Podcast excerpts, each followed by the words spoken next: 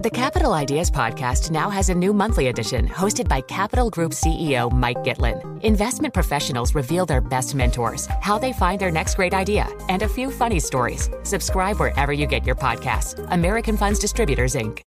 Collaborate for a greener future at the Bloomberg Green Festival, a groundbreaking celebration of the thinkers, doers, and innovators leading the way. From design and culture to technology, science, and entertainment. Hear from inspirational speakers and immerse yourself in climate solutions. July 10th through 13th in Seattle. Title sponsor Amazon. Official airline Alaska Airlines. Get 20% off using promo code Radio20 at BloombergLive.com slash Green Festival.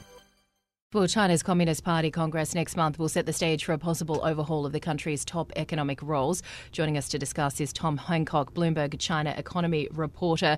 So, uh, the biggest reshuffle in potentially a decade, and this comes amid these worsening growth risks in China and as we're continuing to see COVID zero at play with the lockdown of Chengdu, Tom. Yeah, so we've got the Communist Party Congress date now fixed for the middle of October and uh, we're expected to see Xi Jinping stay on as Communist Party chief uh, for another five years. But below him, basically, the entire economic team is going to start a shift that begins with the Congress when people's role in the Communist Party changes and ends next year, early next year at the National People's Congress, when people's government roles are rubber stamped by that Congress. Um, so we've really got a range of people stepping down according to the usual retirement ages. The two key to watch for are Liu He, who has been Xi Jinping's right hand man and economy czar, and also um, Li Keqiang, who has been um, the premier, obviously, kind of a weakened premier, but still influential in economic policy. No surprise, experts are saying the replacements need experience and loyalty to Xi. But I guess how are they going to deal with some of these huge problems you're seeing in the economy? Not only uh, the COVID downturn, the property market downturn, and also youth unemployment at this record 20%. Yeah, they will be um, having a huge amount of uh, difficult issues on their plate as they take on these roles. We should also mention that it's likely Yi Gang, um, who is the central bank governor, will also be gone by by March. And from what we're seeing, his replacements uh, and the other replacements who are people are talking about are all people who are very experienced economic policymakers. Um, they've been working in, in very senior positions for a long time, so I wouldn't expect any big policy shifts from them straight away.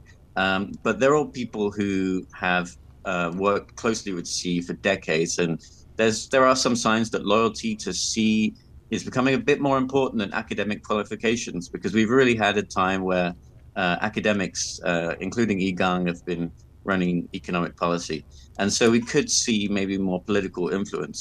And I think that um, you know what Xi Jinping um, usually does is still delegate a lot of the economic uh, policy implementation and details to these officials. So they're going to play an important role as well. Tom, your crystal ball probably as good as mine, but there is a lot of speculation that perhaps after this Congress we could see an easing of some of these COVID zero curbs. Is that what you're kind of hearing from people in the know? Yeah, I mean the latest prediction is from Nomura, you know, saying that they think it will, uh, the policy will continue, you know, past the National People's Congress next year.